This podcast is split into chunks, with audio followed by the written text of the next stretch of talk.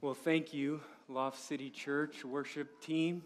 We love you and uh, are just overjoyed to partner with you in building the kingdom in our city. So thank you. Um, well, it's good to see everyone, to be here, to worship Jesus together as we sing, as we hear from God's word and feast on the body and blood of Jesus. Uh, I am being asked to dismiss our kiddos. And so if you are waiting to be dismissed, now is the time. Uh, there are some wonderful sisters and brothers back there that will guide you uh, to where you need to go. All right. Well, like I said, good to see you. Um, we are in a series in the book of Romans, and we have been uh, marching our way through this great letter to the church in Rome.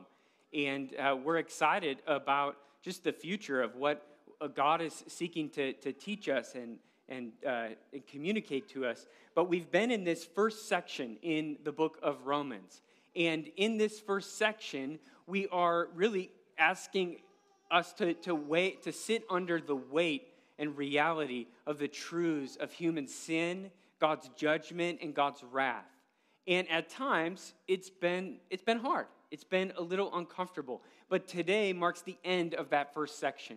And Paul has been moving this argument to a conclusion. And we are reaching that conclusion today. And at, he started this section in verse 18 of chapter 1, where he says, The wrath of God is being revealed against all ungodliness, all unrighteousness of humanity. And he begins to unpack that in the first section of this larger section. And what we see in this passage is that we have an identity problem that's rooted in an idolatry problem that leads to a morality problem. The identity problem is that we are born in sin. Because of the sin of Adam, we have inherited a, a, sinful heart, a heart that is prone to rebel and run away from God instead of to God. But that's rooted in an idolatry problem. Paul says that we have exchanged the truth about God for a lie and worship the creature over the creator. And that is ultimately what leads to a morality problem.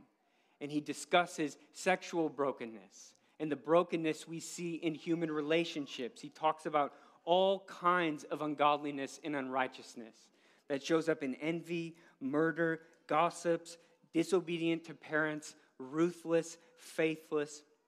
And as he's doing this, he realizes that the Jewish listener may be thinking something. Where do I fit in that? And in chapter 2, he addresses the Jewish listener and he says, Be careful, don't miss your sin. Because you can very easily become an expert in everyone else's sin and miss your own. And he invites the Jewish readers and he invites us to be aware of what's going on in our own hearts because we can become an expert in everyone else's sin except our own and he's moving this argument and building this argument. And last week we looked at their tendency to wiggle out of the weight of God's righteousness. And we were invited to be still because when we're still, we become aware of who God is and how bad the problem is. And it's at this point that we come to our passage this morning. Paul's giving a verdict. He's concluding his argument in this first section and we're going to read it. It's in Romans 3, verses 9 to 20. And after I read it, uh, I will say, This is the word of the Lord. And you're invited to say, Thanks be to God. And this is a way that we together affirm that God has spoken. He has not left us in silence. And some weeks, saying that is easy. Some weeks we read a passage and we say, Thanks be to God. This week it might be hard as we read this passage. And I'll be honest with you, as your pastor, this is a hard passage for me to sit before and think about preaching. And I'm going to get to where I need to get because I've been called to preach this. And I believe there is wisdom and truth for us in this passage, but it's hard. There are hard realities that this passage touches on. And Paul is abundantly clear in his conclusion and we want to sit in it and we want to let it mess with us. And we want to thank God because he is helping us understand how bad the problem really is. So I'll invite you to respond. Thanks be to God. Let's read this together. Romans 3, starting in verse 9. What then? Are we Jews any better off? No, not at all. For we have already charged that all, both Jews and Greeks, are under sin. As it is written, none is righteous, no, not one. No one understands, no one seeks for God. All have turned aside. Together they have become worthless. No one does good, not even one. Their throat is an open grave. They use their tongues to deceive. The venom of asps is under their lips. Their mouth is full of curses and bitterness. Their feet are swift to shed blood. In their path are ruin and misery. In the way of peace they have not known. There is no fear of God before their eyes. Now we know that whatever the law says, it speaks to those who are under the law, so that every mouth may be stopped and the whole world may be accountable to God. For by works of the law, no human being will be justified in his sight, since through the law comes knowledge of sin. This is the word of the Lord. Father, we pause right here, having heard your word. We need you. We, we are needy in this moment. We want to hear from your word, but we know how easy it is to, to close up our ears, how easy it is to be distracted uh, by the worries of the world. So we ask, Father, hallowed be your name. Would you bring your kingdom to bear on this gathering right now? Your will be done in us. Give us the food, the spiritual food from this passage, and help us. In the powerful name of Jesus and the power of the Spirit, I pray. Amen. So, everybody probably here, I'm sure, can remember the storm in October of 2019. At the end of 2019, there was a terrible storm in North Texas.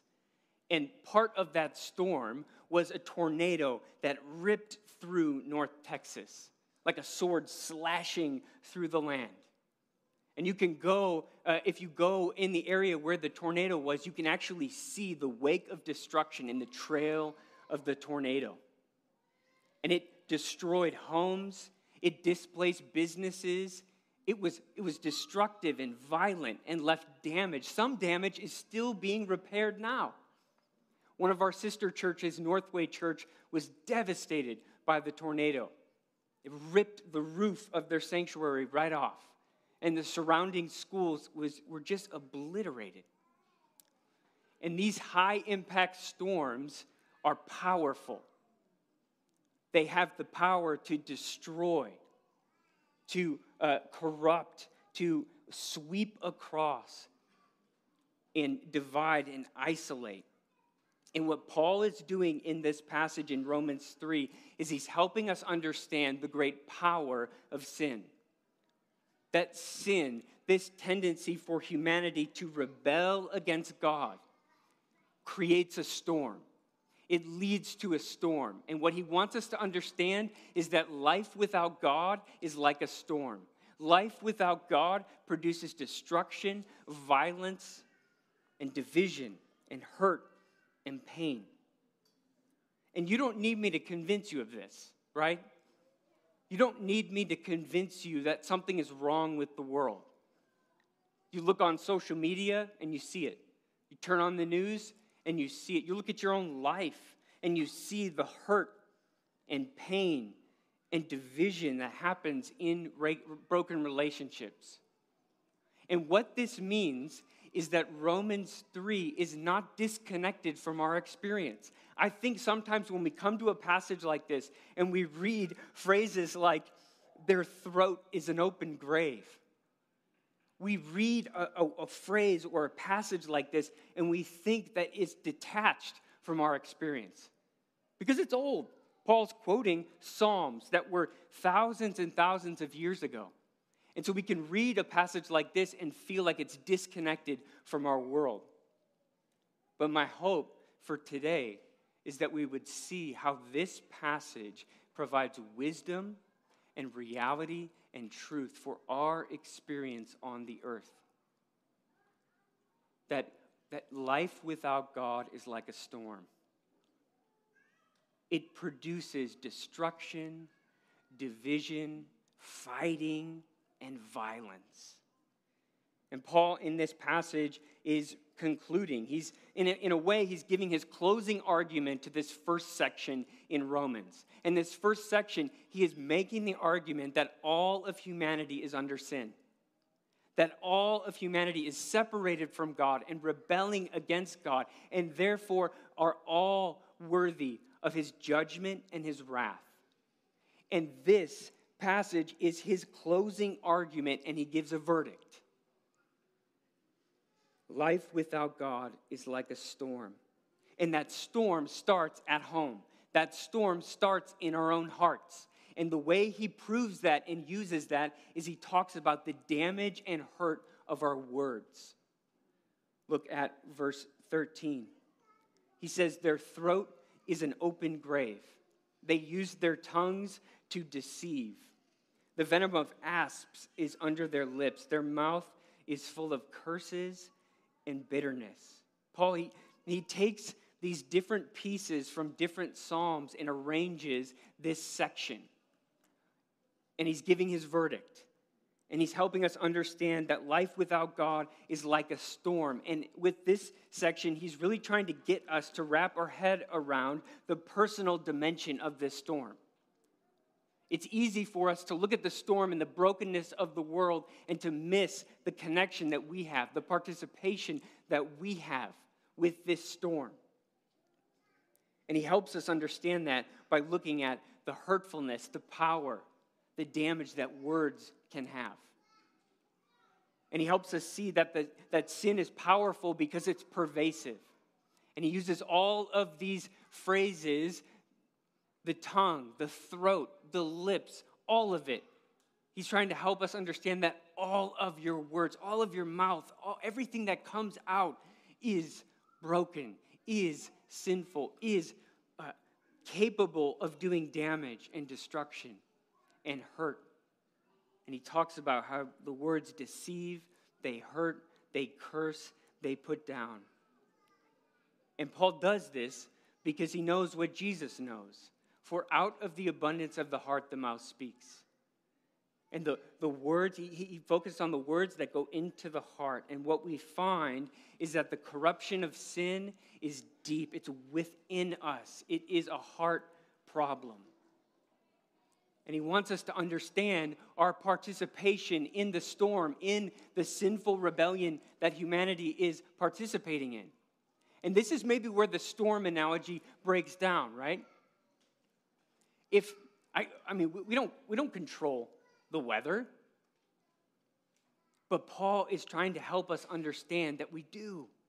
We do participate, we do contribute to this storm. I don't know if you've ever seen someone fly a drone. Uh, they have this little control panel and they're flying the drone up there. And what Paul's really trying to help us understand is that we all have like a drone controller over the weather over this sinful, broken world that, is, uh, that we're involved in. Oh, you, you want to criticize me in front of my friends? Let me, okay, Boop. rain down lightning on you as I destroy your reputation uh, behind your back.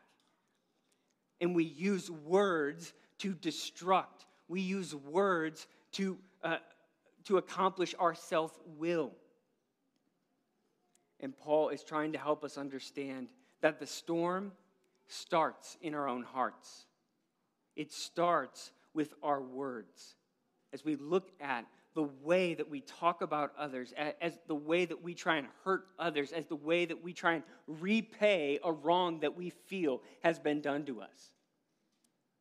And we see this all over. I mean, you look on Twitter. All you got to do is go to the comment section on Twitter and see the destructiveness of our words and the way we talk about people we don't like or the way we talk about someone who's hurt us. Words have great power. But it's, it's often easy for us to, to understand the hurtfulness and damage of like that aggressive, hostile word. But I think, I think there's more that we can glean from this passage. One of the things that I love uh, to think about and talk about is the, the power of our stories. And in, we have a class here at Mosaic that's all about uh, emotional health and trying to rethink our stories. And in Passage, what I tell people is that everybody has a story. Everybody in this room has a story. But what we often miss is that everybody actually lives from their story. The decisions we make in the present, the plans we make, the, the aspirations and dreams, they can all be traced back into a, a part of our story. And in Passage, what we're trying to do is help people become aware so then they can re narrate their story under God's big story. But there's so much in our stories that we could look back on and see the power of words. How the way someone talked about something shaped the way that we view the world or the way we view ourselves. There's a podcast I like, and and when uh, there was a guy talking about this moment where he had graduated college and he was having a conversation with his dad, and he was he was like, "Dad, I got a lot of great um, a lot of great options, a lot of great choices, but what should I do?" And this young man, uh, probably in his early 20s, he's excited. He's on the brink of starting his life. He just graduated college, and he's asking his dad this really, really important question. And his dad responded, Well, I don't know. But I know Arnold men don't make great leaders. And then he just went about what he, whatever he was doing. And he said it very flippantly. And this guy talked about how significant that idea and that phrase, as he thought about his dad's life, oh, yeah, like my dad's not a great leader. He's kind of stayed in the same spot. His career really hasn't done much. Maybe I am not capable of doing that. And you see the destruction. It's subtle, but it's there. And it happens all the time in our relationships. As we parent, as we work with people, and a supervisor says something, and you're like, oh, yeah, maybe that's true. I don't know. Our words are powerful, and our words can have this destructive influence on the earth. So it starts with each person, but then it travels to the community. Paul talks about this social dimension in verses 15 to 17. He says, Their feet are swift to shed blood. In their paths are ruin and misery, and the way of peace they have not known. And Paul here is drawing from Old Testament passages, he's drawing from the prophets. And because of the original context of the passage and the graphic imagery of shedding blood and ruin and misery. What Paul is likely drawing attention to is the way in which there's, there's destruction we participate in on human relationships and societies through injustice, through the mistreatment of the vulnerable. And he's trying to help us to understand that the worst example of this storm, this power and dominating influence of sin on the earth, it shows up in the mistreatment of the vulnerable. As we run over the vulnerable for the sake of our own accomplishments. And he's trying to help us to understand that the power of sin, the domination of sin, the enslavement of, of sin on humanity, it corrupts everything about the earth. It corrupts everything about our relationships, about our communities, about our societies, about our businesses.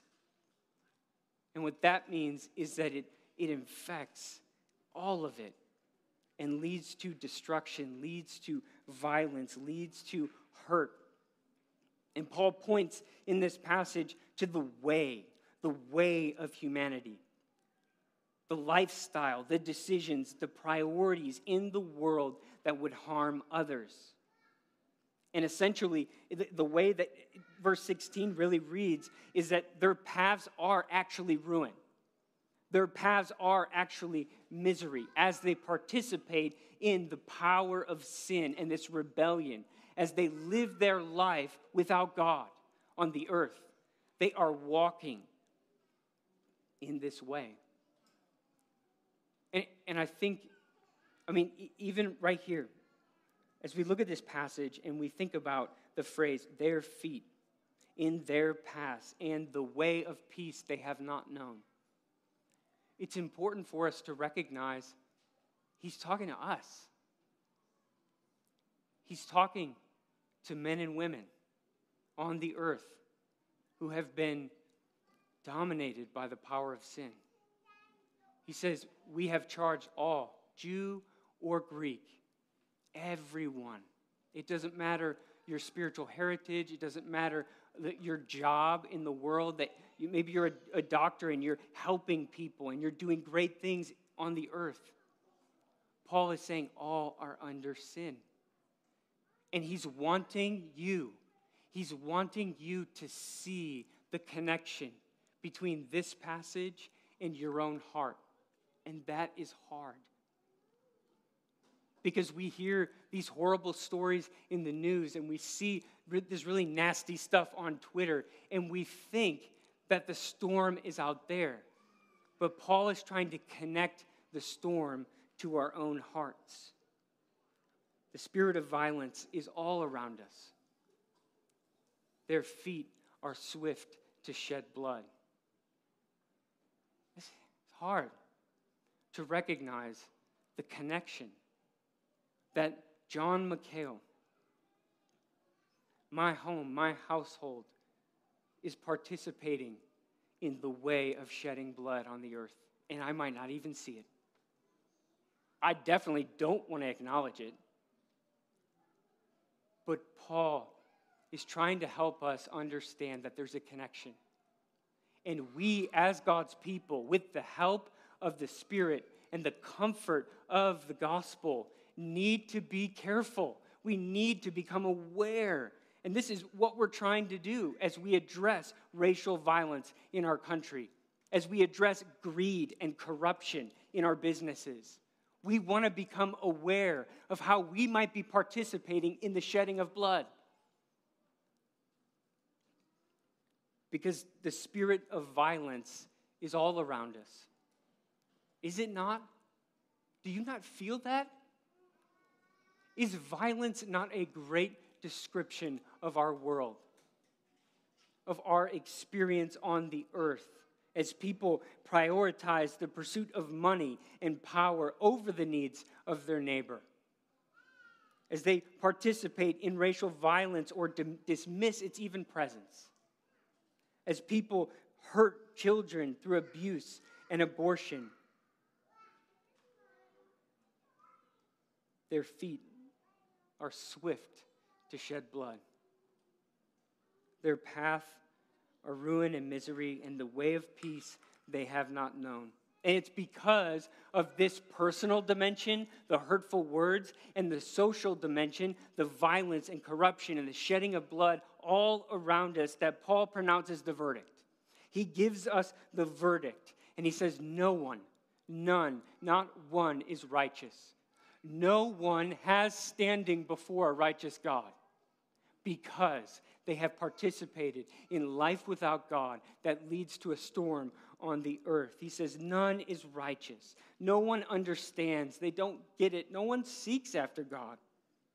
All have turned aside. Together, they have become worthless or useless to God in their rebellion. No one does good. No one is kind no one considers the other over themselves, not even one. Paul could not be more clear here. If you were wanting clarity, he gives it to you in his repetition. No, no, not one, none, all, together. They have all. And it's really, really important that we understand what he's saying. What he is saying is even though even though the power of sin has terrible personal and social consequences, sin is fundamentally a theological problem. The source, the germ, the, the seed of the corruption on the earth and the storm is fundamentally a theological problem, and he gives it to us in verse 18. There is no fear of God before their eyes. And that unlocks the whole passage. There is no fear of God before their, their eyes. They have given themselves to living their life wholeheartedly without God. They have no knowledge of God. They have no desire to worship God. They have no desire to sit before God and allow God to speak into their life and live how He is calling them to live. They have all gone astray. And we see the arc of the power of sin on the earth as we look at retrace our steps. It starts with that there's no fear of God. There is no consideration of God. There is no desire to reshape our lives according to God's ways. And that leads to personal and social consequences. That leads to destruction. That leads to violence on the earth. That leads to uh, marginalizing the vulnerable for the sake of our own gain. And ultimately, it leads to our standing with God. That no one is righteous, not even one. No one seeks God. No one understands. No one gets it. Do, do you, is, that, is that true? Do you feel that? Because sometimes I read that and I say, really? Not a single person on the earth seeks after God? Do you know what you're saying, Paul? No one on the earth is righteous? But he is convinced because he has learned from God that all stand unrighteous before God. Even if you have lived a good life, you have given to the right charities, you have talked kindly about your neighbor, God says, You're unrighteous. There is nothing you can do because the power of sin is too great. We are powerless before the power of sin. We are caught up in this thing, and our heart is poisoned and infected with sin. That means that we participate in creating this storm. We are powerless. It's like if someone, a tornado, saw a tornado coming, and they're like, hey, I'm to go take this net and try and catch that tornado. It's ridiculous. And that's what Paul's trying to help us understand that we are powerless we have no ability to address the sin problem. Verse 20, for by works of the law, no human being will be justified in his sight. All, Jew and Gentile, are under sin and are dominated by the power and pervasiveness of this sin and we actively and willingly give ourselves to living our lives without God, and that leads to a storm on the earth. That is Romans 3. But if you if you hear one thing, I want you to hear this. That what Paul is driving towards, what, why is Paul so direct and so clear? Because he wants you to get one thing. He wants you to understand one thing and one thing only that only God can save us from the power of sin. Only God can break the power of sin. This passage is meant to help us understand our neediness before God. That there is nothing we can do to fix it, that only God can break this power. There must be a greater power than the power of sin. And we're going to get there right in the next verse. Verse 21 of Romans 3. But now, but now, there is a righteousness manifested apart from the law. But now, we are powerless, but God is providing righteousness. God is coming down to earth to make us aware and to ultimately solve our problem. And what Jesus does in the cross and the resurrection, and ultimately his return, is he breaks the great power of sin. And that is what we need to hear from Romans 3 is that we are powerless, that we are woven into the storm and we are participating in the storm, but God has provided a power greater than the power of sin, and his name is Jesus. And he looks at the storm and he says, Be still. And the storm stops. And he goes to the cross and he solves the problem and breaks the power of sin. And that is what we want to treasure in our hearts as God's people and celebrate together. Let's pray. God, we thank you for Jesus. We thank you for a power that is greater than the power of sin. You have come in the person of Jesus, and you have done a great work. I pray that you would help us as we wrestle with this really uh, challenging passage. Would you feed us with the truthfulness of your word and remind us of our great need for Jesus? We love you and we trust you, and we pray in Jesus' name. Amen. All right, we are going to move into a time of communion. So if you want to stand up, and I invite the band up